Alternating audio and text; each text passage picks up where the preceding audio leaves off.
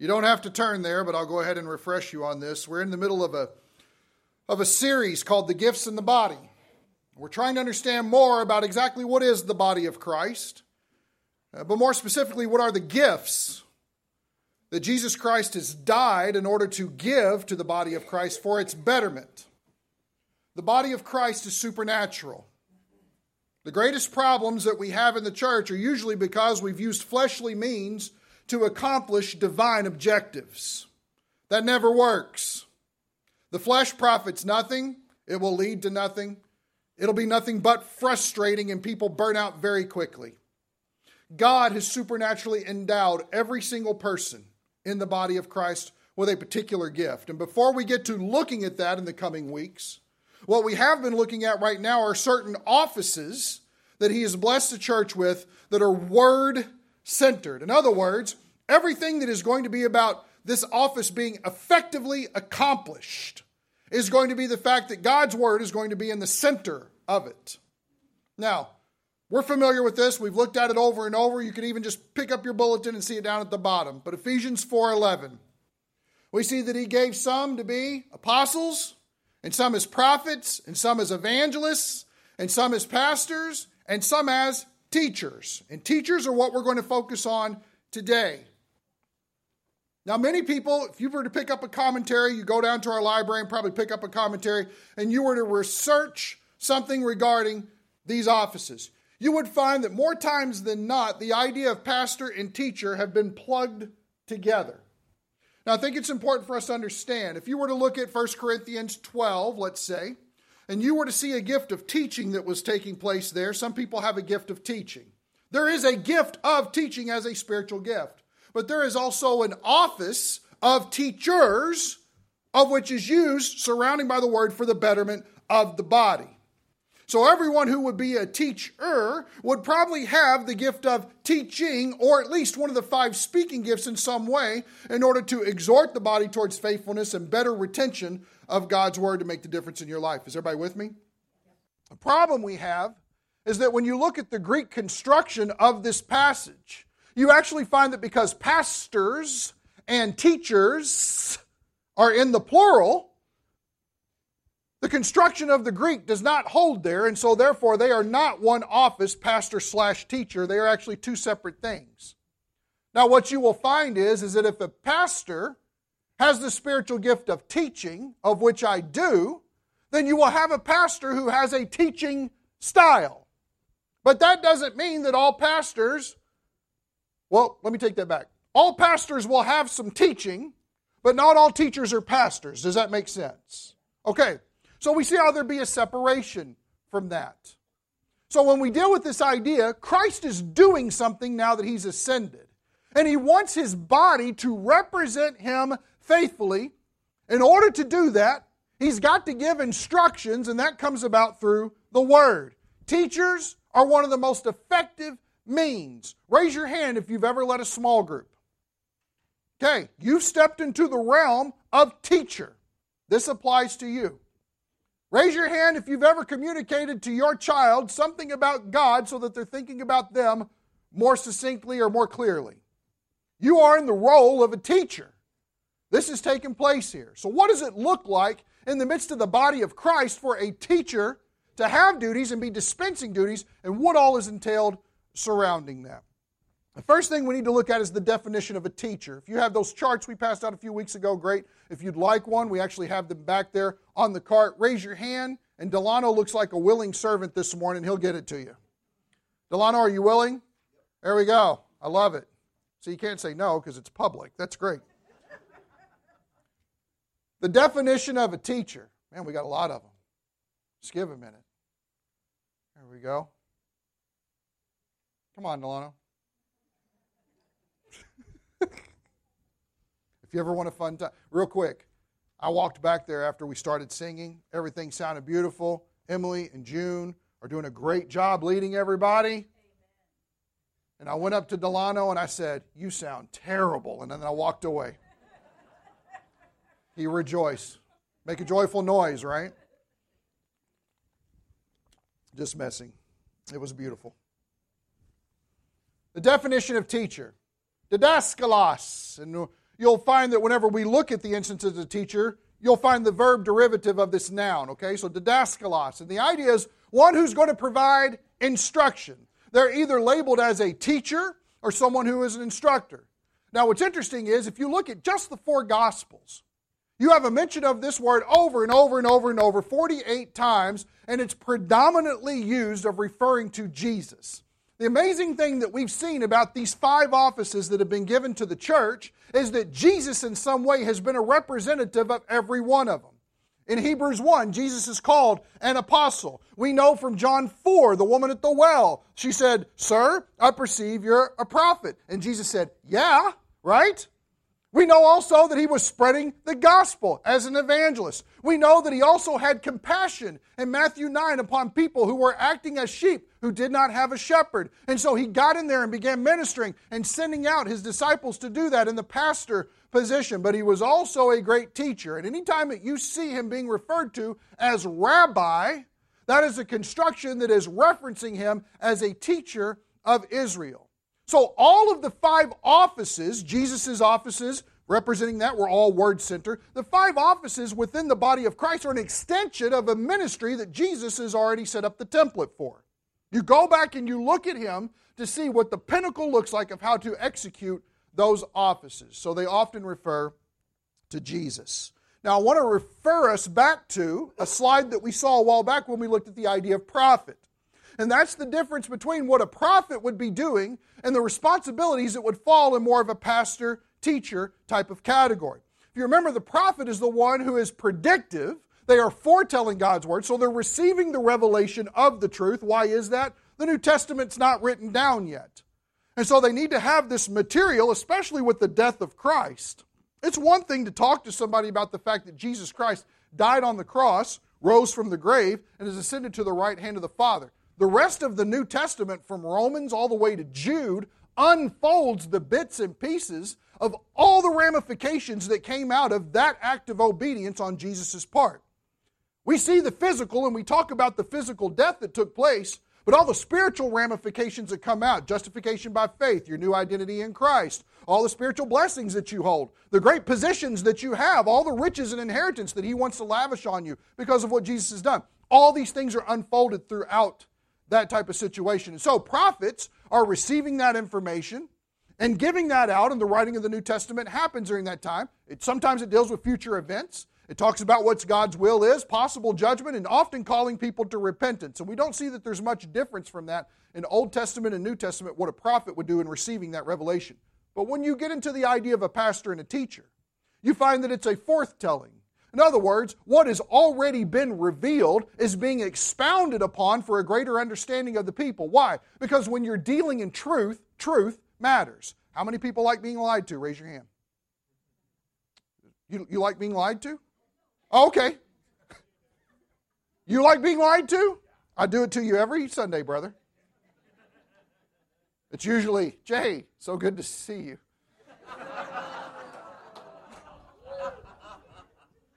Just kidding. He's a good. What, what's sad is, is that they walked in together today, and I and I promise you, the back of my ears, I heard. I don't know why, but it kind of was the good, bad, and the ugly coming in. I don't know. You discern who is who. Moving on. Pastors and teachers have a prescriptive role. In other words, the idea is, is for all the sin and the situations that ail us in life, Scripture speaks to that. And Scripture has a greater way, a higher way. One of the greatest problems that messes us up in the Christian life is we're so quick to look for something to do. We treat Jesus like Burger King. And we want to order it here and we want to get it here. And we're often calling Jesus to task to help us. Who in the world put us in the driver's seat of that thing? Nobody. It's the job of the pastor and the teacher to draw the mind back and to get the mind and heart set upon the truth that already is so that the situation before you can be handled from that foundation. Not so that God will swoop in and all of a sudden do something miraculous because we've been living unfaithfully to Him for 15 years. That's not how He works. Not at all.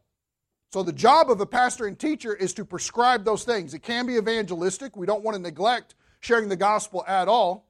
But also, it's an exposition of God's already revealed word, and the idea is so that the church would grow. That's the end result, and we'll see that in two weeks. So, is everybody clear on those differences? Let's see some instances of it. In fact, I want you to turn here. Matthew 28.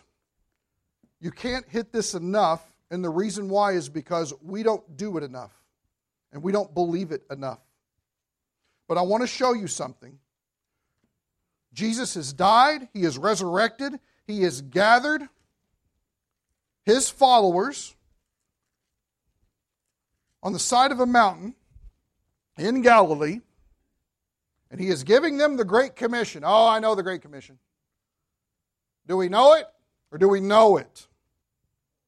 Because here's what happens Jesus understands now that he's died for sin and it is finished, now that the law has been perfectly fulfilled in his person and he is a spotless lamb, completely righteous to provide salvation for the world, he understands that the Father is getting ready to shift history.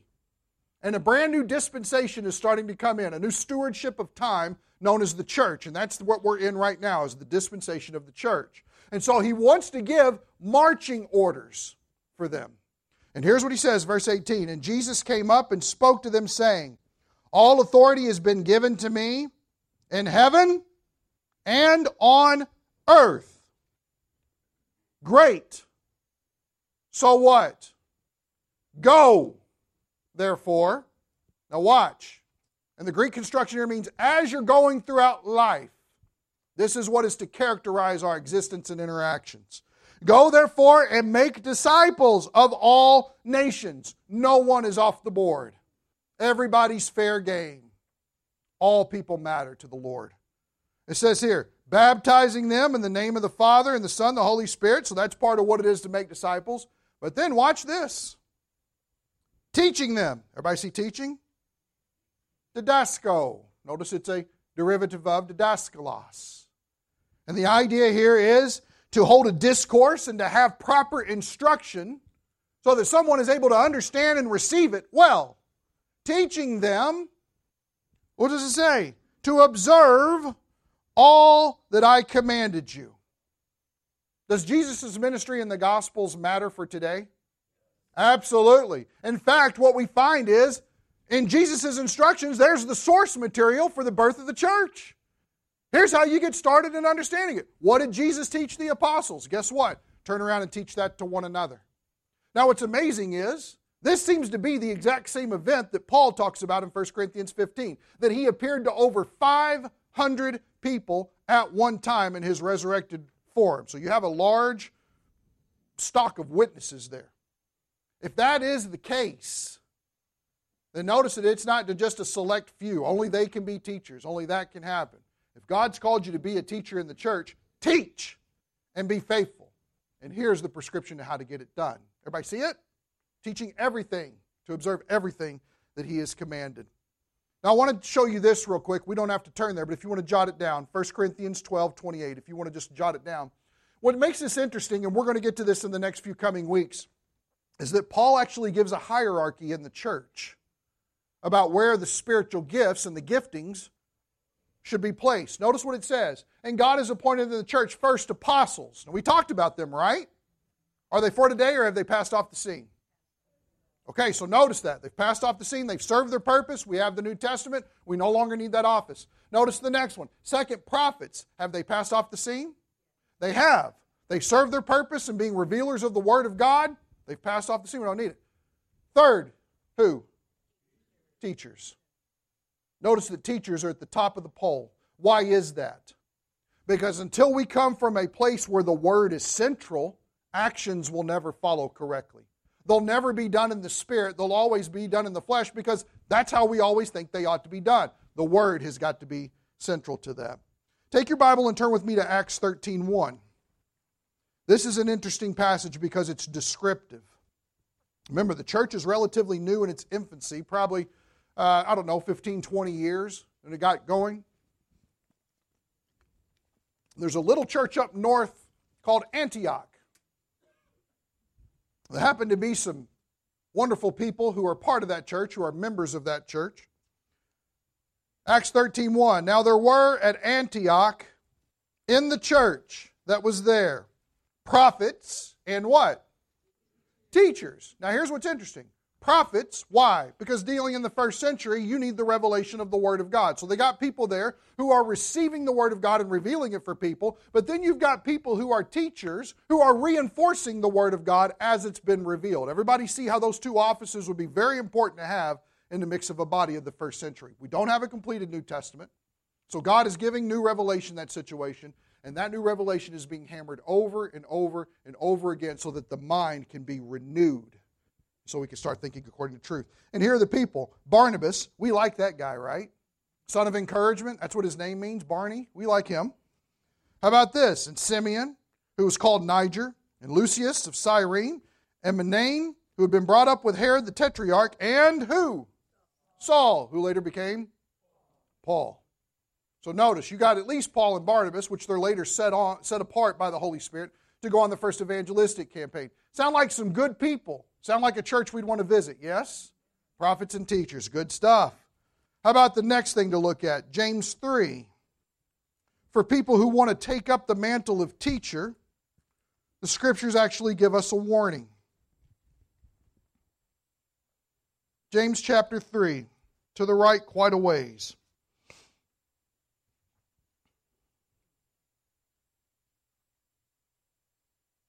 It's right after the book of Hebrews. Chapter 3, verse 1. Let not many of you become what? Okay, so notice. If you have the burden laid upon your heart that you should be teaching in the church, consider something first. Let not many of you become teachers, my brethren, talking to saved people, knowing that as such we will incur a stricter what? Judgment. Because we must all appear before the judgment seat of Christ and give an account for what we have done in the body while believers, whether good or evil. Now, notice verse 2 because it clarifies it for us. For we all stumble in many ways. Everybody trips up, right? Everybody's got issues. Let's not pretend that sin is unique. Let's stop being so unforgiving when people have done messed up things. We're, we're sinners. We've been trained according to the world for years. Let's be a little bit more compassionate on how we deal with people. Let's encourage them in the walk with Christ for a better way. We all stumble in many ways.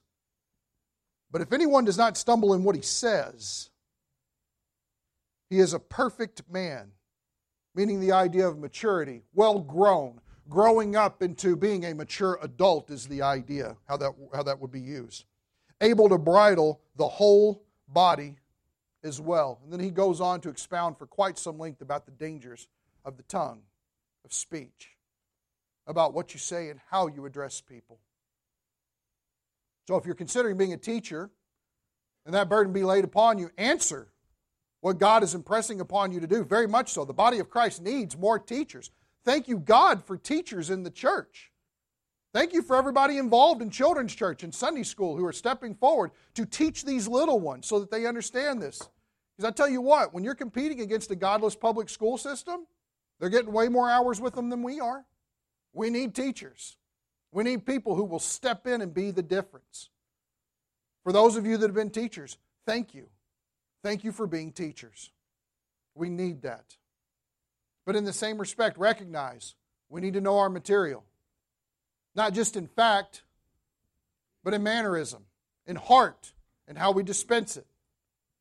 Because the tongue can be a very dangerous thing, and it needs to be bridled according to the Word of God. How about this? Turn back to the left a little bit. 2 Timothy. First, Second Timothy, and Titus are helpful books because Paul is trying to encourage young pastors in very difficult situations. Second Timothy chapter 2, we want to look at verses 1 and 2.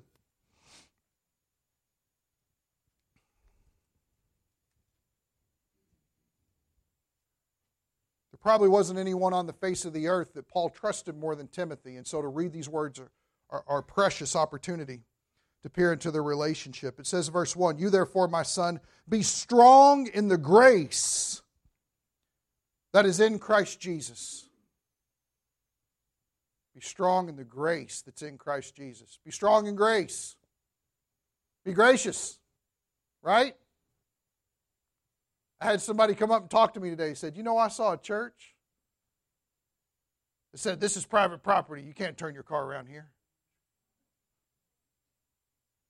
It's not very gracious, is it? We should get a sign out there. Turn it around and park it. Right? Stay a while. We'd love to meet you. Come on in. Would you like some coffee? Be strong in grace. Verse 2. Paul says, The things which you've heard from me. And notice, the things which you've heard from me, which implies what? The teaching's taken place. We would reference it as sound doctrine. Paul has something to say in order to communicate so that an entire structure of born again people will operate their lives in a supernatural way. The things that you've heard from Paul, look what he says. In the presence of many witnesses. In other words, you weren't the only person that heard it, it was wide public teaching. Entrust these to who? Faithful men. Stop. Entrust it. In other words, Timothy, I dispensed it to you. You now have it. And you now have the responsibility to turn around and dispense it amongst those around you. But you also need to trickle it over and pass it off. Others need to own it.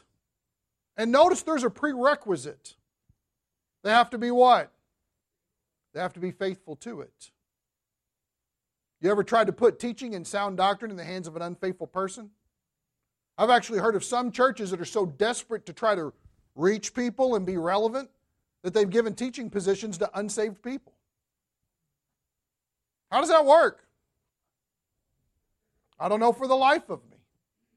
But notice the criteria here is Timothy, be discerning about the flock I've entrusted to you, of knowing who's faithful and who's not faithful. And if they're faithful, invest in them with doctrine. And look what it says entrust these to faithful men who will be able to teach others also. In other words, it doesn't stop with them. Think about this for just a second. If you've ever led a small group or a Sunday school situation and you've learned something, where did it go after you got it? Did it stop with you? Could we go home and see your bookshelf and you've got like every study there ever been that you've been through is just lined up on your shelf? Or is what you learned and experienced about God, did it trickle over into other people to where you wanted to infect them for the better? That's how it's supposed to roll. If we've been faithful in having doctrine given to us, the goal that continues this faithfulness is to turn around and dispense it to others. Learning about God never stops with us, it always moves forward into others. That's what teaching is. If we're going to penetrate the heart, we have to roll over the truth and let it do its work. But it's got to get out there. Is it? Notice here we have a good criteria how to make that happen. How about this? Acts chapter 18. This is an interesting scenario. Acts 18.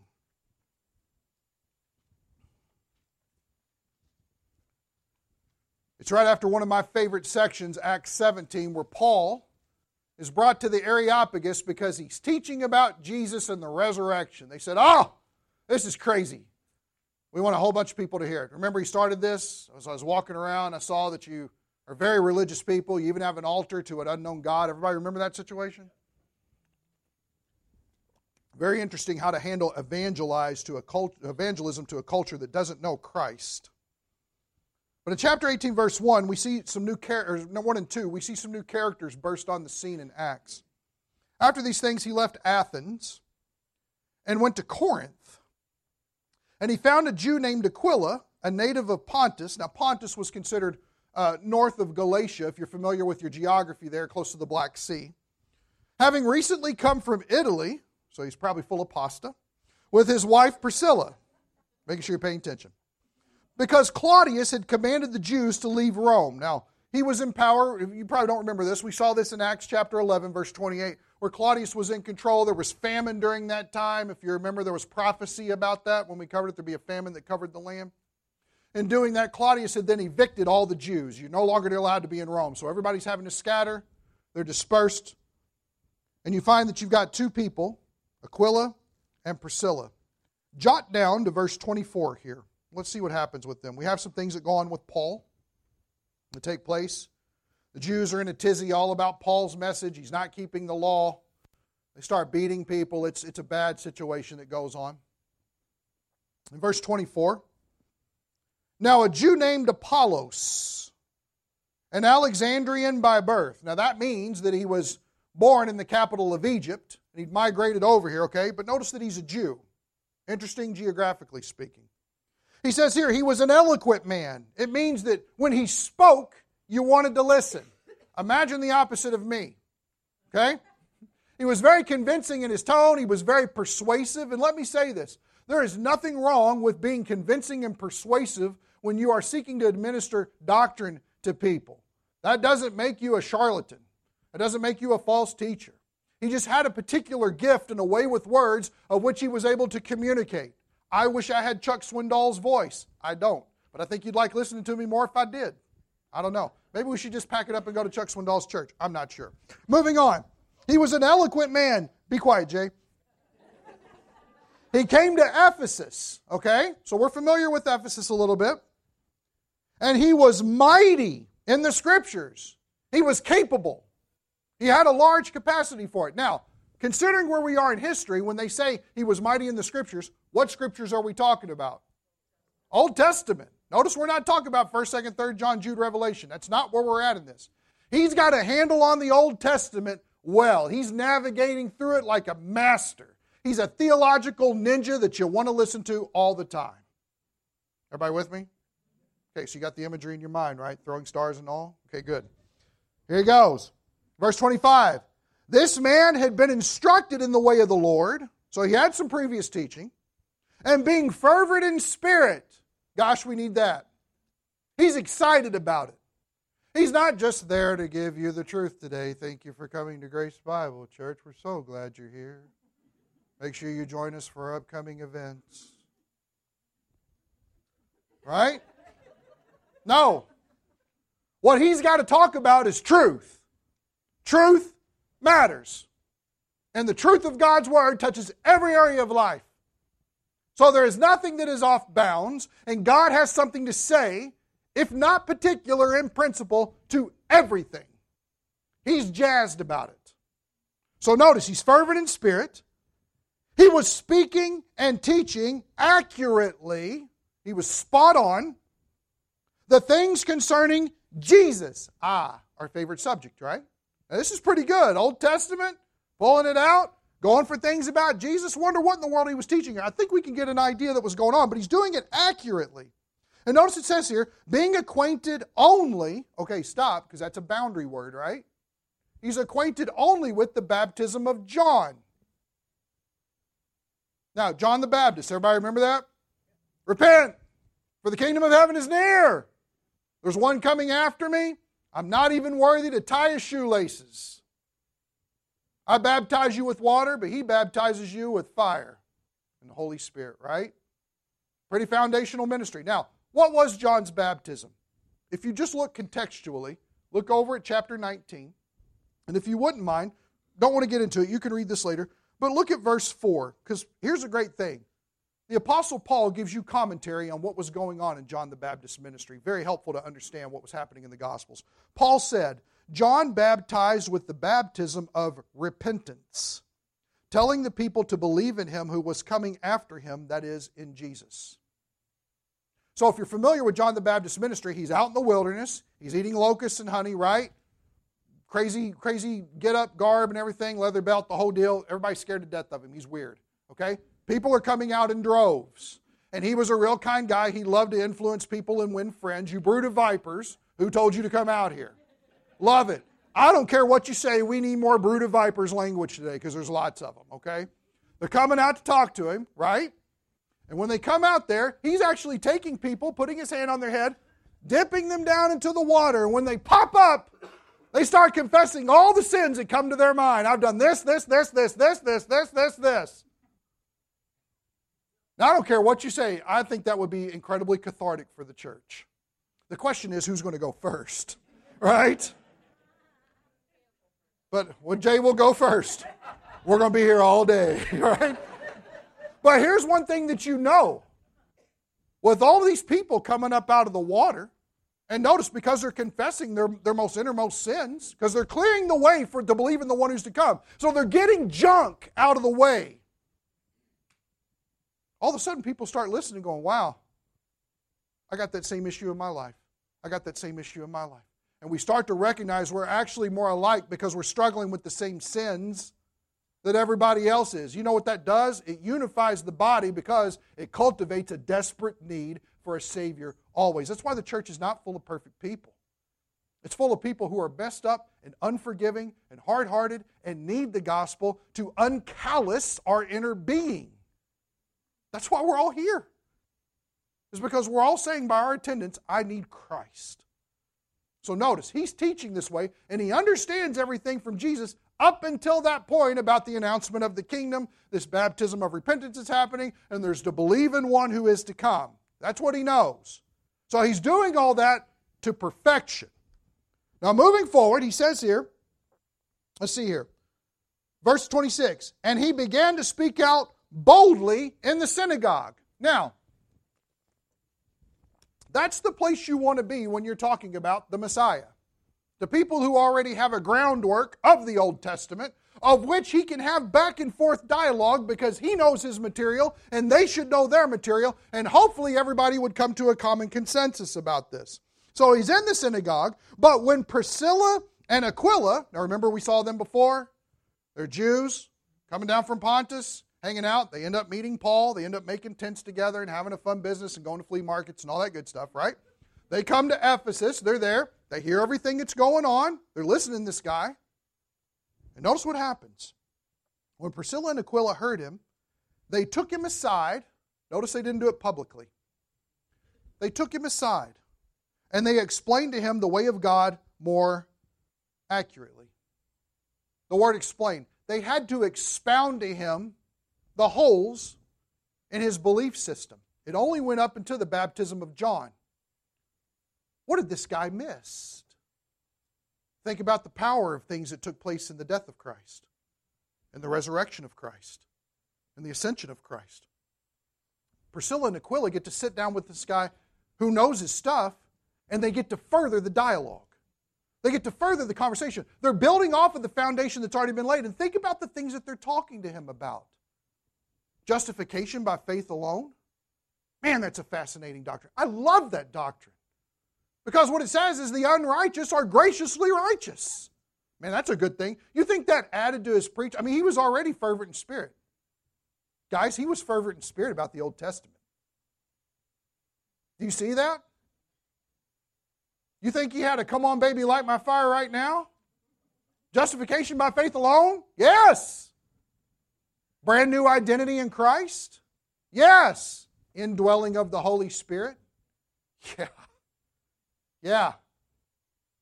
And probably he's sitting here going, I wonder how I got so on fire. Because it's a spirit in you. He probably had the Holy Spirit, didn't even know it.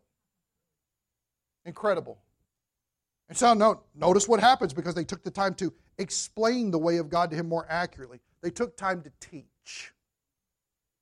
Look what it says, verse 27. And when he wanted to go across to Achaia, now that was quite a ways. That was quite a ways. Because if you remember, he's over here in Ephesus. So if you can think about where your map is, up here, Jerusalem, Mediterranean Sea. He's over here in Ephesus, right? And you got this long way to go because Achaia is over here where Athens is, where Paul had just come from in chapter 17.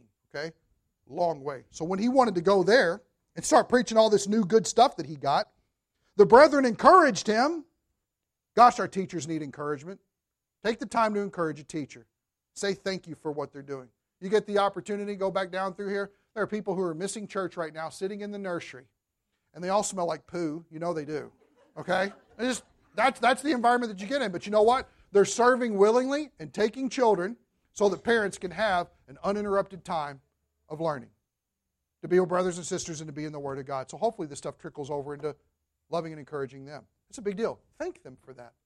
Thank them for that. Find a teacher and thank them. It says here, when they wanted to go across to Achaia, brother encouraged him and wrote to the disciples to welcome him. And when he had arrived, he greatly helped those who had believed through grace. In other words, think about all the wonderful things he now knew because Priscilla and Aquila took the time to invest in him in teaching, and now they set off a vehicle for greater encouragement throughout the body. Guys, somebody led Billy Graham to Christ. Somebody led D.L. Moody to Christ.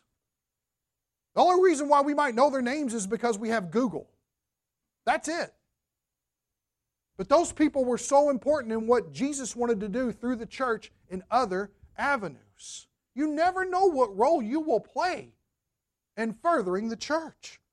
Verse 28 For he powerfully refuted the Jews in public. That's right, in public. No shame.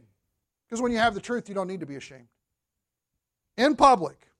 He demonstrating by the scriptures that Jesus was the Christ. Now, this makes me think about where this hits with us. And what's interesting is, is knowing that he went to Corinth eventually, there's a parallel that takes place here because Apollos' name is mentioned again. Turn with me real quick over to 1 Corinthians. Go past Romans, go into 1 Corinthians, go to chapter 3.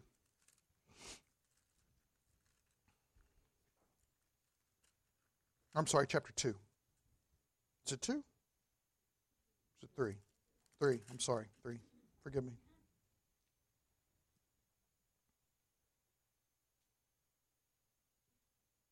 Corinth is the fun church, right? There's some who are spiritual, who are walking by the Spirit, who are in tune with the mind of Christ. There are people around who aren't saved, therefore they don't have the Spirit. And then there are those who are saved, who are walking in the flesh, and he calls them carnal. He says, You are babes in Christ. You still need milk and not solid food. And so he's addressing that situation, and he talks about where did this problem come from. And it's very interesting. Verse 4, chapter 3, verse 4. For when one says, I am of Paul, and another, I am of Apollos, are you not mere men? In other words, they fell in love with a Bible teacher. And they grabbed onto a personality rather than Christ. That's a huge problem in the church. You don't believe it, Peter Popoff is taking widows' monies every week. I signed up on his mailing list one time. He was sending me little vials of miracle water in plastic. It was strange. He sent me some strange medallion that if I prayed seven times and swung it over my head like rain was supposed to happen, I don't know. Sign up on that. It's a fun time. Anyway, that garbage is happening all the time, okay? But here's what happened is they actually created a faction in the body of Christ by striking up denominations amongst themselves. I follow this teacher, I follow this teacher. Well, I've been following such and such such's ministry for forever. Well, cool. Are they pointing you to Christ or themselves? That's important to know. Verse 5 What then is Apollos? And what then is Paul? Servants through whom you believed, carriers of the message, people who are seeking to be faithful to the Lord Jesus Christ, bowing down before Him and saying, God, you've given me truth. I just want to do it right. Don't attach to the personality of the teacher. Fall in love with the one they're teaching about, through whom you believed, even, even as the Lord gave opportunity to each one. Now, watch this. I planted, I came through first. Apollos, what? Watered. How did he water? We just saw that, didn't we? He had a fervency for the Word of God. He had an accurate understanding for it, and he was dispensing it amongst people. And didn't matter if it was public or not. He had to tell the truth. He had to get it out there. So he comes along and he waters the seed that Paul sown. But here's the real point. But God was causing the growth. So neither the one who plants nor the one who waters is anything, but God who causes the growth. Thank God for teachers. But teachers are just servants, pointing to the Most High God and teaching about Jesus Christ and all that flows out of Him. Now, if you've got those charts or you've been keeping track of what we've been looking at about how these five offices relate to the church today, we have a little running record that we've been keeping on our PowerPoint here. And if you remember, we talked about how apostles and prophets have passed off the scene. Can we go to that, PJ?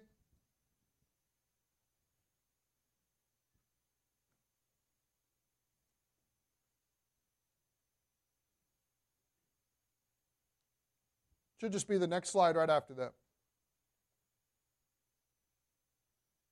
Should be the main issue, is what it's called. There we go. Apostles dealt with authority, because you have the Word of God. All these, since they're centered around the Word of God, deal with the authority of the Word of God. That's where the authority is, not in the person and what they're dispensing, the message. But we dealt with the idea of we have a closed canon. When we dealt with prophets, we believe that prophets, if they're sent by God, speak accurately for God, and therefore there's no error. So that deals with the inerrancy issue. Evangelists are the idea of the ability of God's Word to bring people from death into life. When they hear the gospel and believe, they are immediately sealed for the day of redemption and dwelt with the Holy Spirit. That's the ability of God's Word. When we dealt with the idea of pastors, it's the idea of having the authority of God's Word to issue change in the church. In other words, not operating in the same way of your life ever again because you've been further convicted by the Word of God that things have got to be different. And so trying to encourage and prescribe that amongst the body so that we go more into the image of Christ. But when you talk about what a teacher is, and there's probably far more teachers than there are pastors in every local church, we're talking about steadfastness. Because there are many people who seek to fall away. There are many people who dabble in the world. There are many people that, although they have new life, they still want to have their hand in the old life. They still want to act the old ways. They still want to talk the way that they used to talk. They still want to handle things in an unregenerate manner. And they refuse to surrender to Christ. Jesus is real convenient on Sunday, and yeah, He saved my life, but I'm going to sit here and worry and fret about all the smaller things in my life because I don't think He can handle them. Or at least I got to get my hands on it so I know it's done right. If I don't get my hands in there, it's not going to be done well. Notice that all of that is a self centered heart. Teaching is meant to penetrate the heart. Old Testament, New Testament, it doesn't matter. When you see teaching in relation to people, the matter of the heart is always in the wings, every time. And so, what is the purpose of Sunday school? We have a sign up sheet. Children's church, have a sign up sheet. Getting involved in the prophecy conference next week, you can sign up online for that one. Or you can let us know. We can get you signed up. But this teaching is meant to make us more knowledgeable about everything that springs out of the Lord Jesus Christ so that we will be steadfast until the end. This is a teaching church. I can't tell you how many people either send me emails, texts, phone calls, or talk to me personally that are mind blown that we spend time in God's Word. That we're actually looking at this passage and this passage and this passage. Guys, you want to do a really great experiment? Go to another church next week. I'm not preaching next week, so you can do that. Just kidding. You probably want to be here next week, but the following week I'll be preaching again. Go then. And ask yourself the question how much of the Word are we getting? How much is Jesus exalted in the midst of people? How much are we dealing with sin and the reality of hell and the lake of fire and the free gift of eternal life? Or have we slapped works on it and therefore we're diminishing the gospel? And now people are thinking they have a grocery list to achieve so that God will love them. I'm telling you guys, it's an anomaly. It's an anomaly. And I can't tell you how overwhelming it is to hear people you guys are about the Word. Yeah. Yeah. And it's not just right here, it's here. Sunday school, children's church, doesn't matter. The Word of God is central. Praise God for that. Praise God for that. Let's pray. God, I just want to thank you for your word. And most importantly, just to lift up our Sunday school teachers, our children's church teachers, everyone who gives of themselves to get the Word of God into people's lives more, to get it before their eyes more.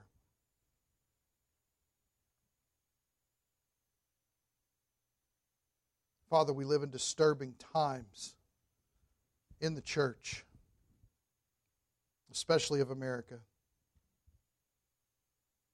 how your word would correct so much wrong. Father, I pray for blessing on our teachers here.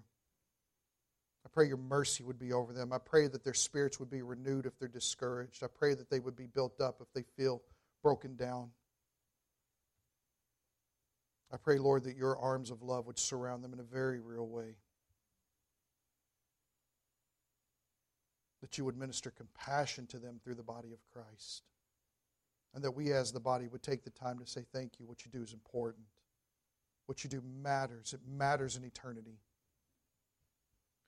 We cannot afford to take that for granted, Lord. Maybe we get so busy we overlook those things. I know that's true in my life. Father, bring it to our minds. May your Spirit provoke our hearts to take the time to appreciate the teaching of your word. We pray that in Jesus' name.